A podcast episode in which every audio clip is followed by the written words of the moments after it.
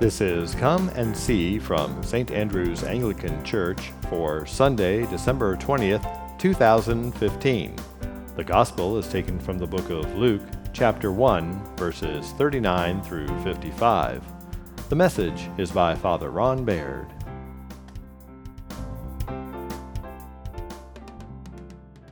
Well, we've finally come full circle, haven't we? Made it all the way to the fourth Sunday of Advent. All the kids know what that means. That means what's not very far away? Christmas, that's right. So we lit the first candle over here on the bottom right, which was the candle of hope. And then we lit the candle of faith, which is the second bottom candle. Then we lit the, the um, rose colored candle, which is the candle of joy. And today we light the candle of love. Because love really sort of encompasses all of those things, doesn't it?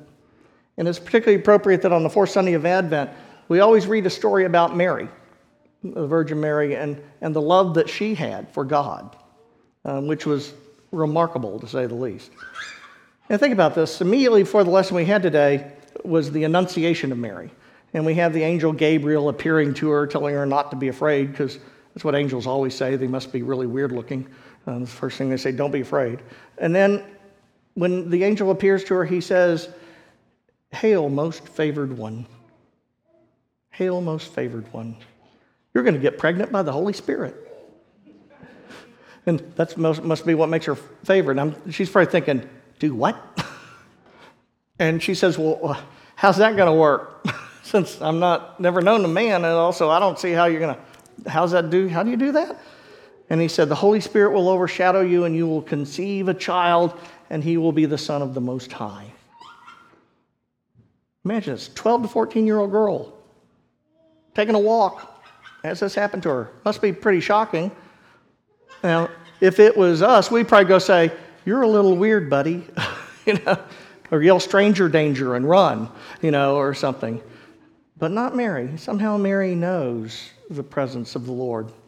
Somehow or other, she just senses who this is and what this is about. And at 12 or 14, she actually says, Let it be to me according to your word for I am the slave of the Lord. Now, it gets translated nicer because we don't like to call people slaves anymore, but that's what, it, what she said. We now say handmaid. Sounds much nicer, doesn't it? It's a handmaid. But, but actually, he said, I am the slave of the Lord. I will do whatever the Lord wants me to do. And so, surely enough, the Holy Spirit overshadows her. And the angel, Archangel Gabriel tells her, Your cousin Elizabeth, who was too old to bear children, is now pregnant with a child and that she's already six months in the womb. And so that will be a sign for you. And then the angel leaves.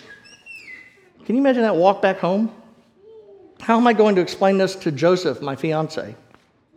By the way, honey, I was walking in the woods the other day and I ran into a, an angel, and uh, the Holy Spirit got me pregnant, but it's cool. I mean, that probably what. And then, how do you tell your mom and dad about this? I mean, no, is anybody going to believe the story?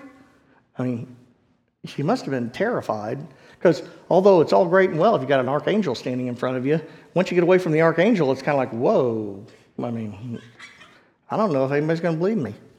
And so it says that in the morning, Mary made with haste to go visit Elizabeth. I thought it was interesting because that word is very particular haste. She hurried out of town.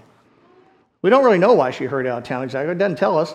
And you know, we tend to convolute the, the birth story, the narratives from Matthew and Luke together. So we tend to think, oh, she told Joseph and that's all been done. But and, and it might have been. We don't know when she told him. She may have left so she didn't have to tell him then because maybe she was still confused about it. Or maybe she told him and that was the point at which he said, well, the, I'm going to have to get divorce you. I can't do this. You know, it's too much. Because remember, that was his first reaction was to divorce her. Know, we don't really know why she left, but she, we know she left Dodge quickly and went down to the Judean hill country. And when she arrived there, she went to visit her cousin Elizabeth.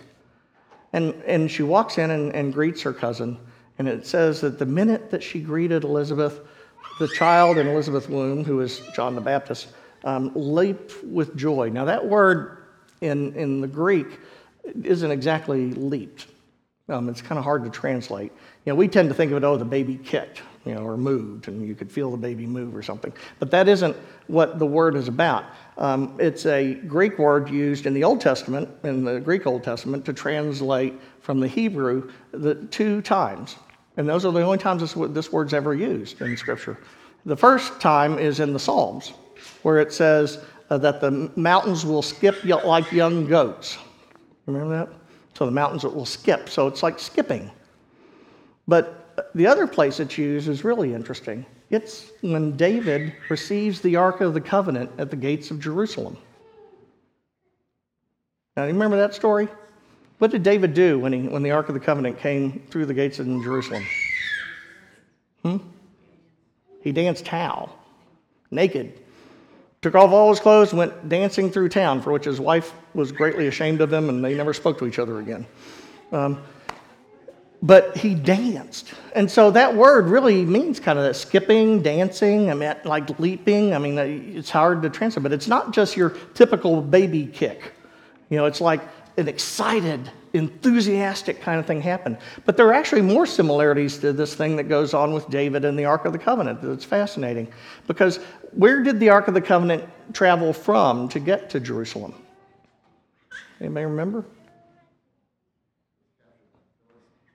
Well, that was earlier, but, but it had been in the Judean hillside, hill country. Same place where Mary has gone to visit Elizabeth. Isn't that interesting?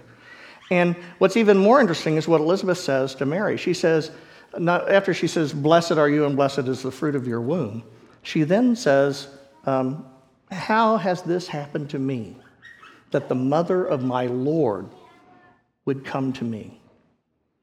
Now, it tells us that the only way she knew this was because the Holy Spirit came upon her and gave her this revelation, which is really fascinating itself. But what's really even more fascinating is that those are the same words that David used when the Ark of the Covenant came to Jerusalem. How has this happened to me that the presence of the Lord has come into my city?